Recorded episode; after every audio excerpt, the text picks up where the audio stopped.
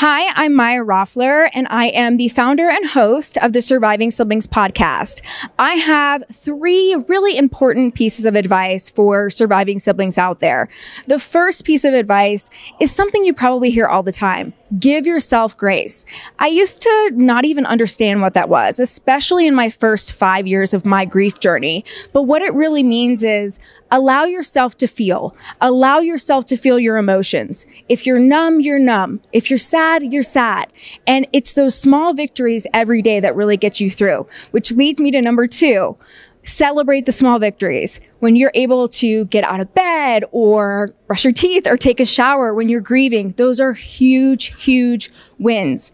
And my third piece of advice is make sure when you are in a surviving sibling family, it's a surviving family.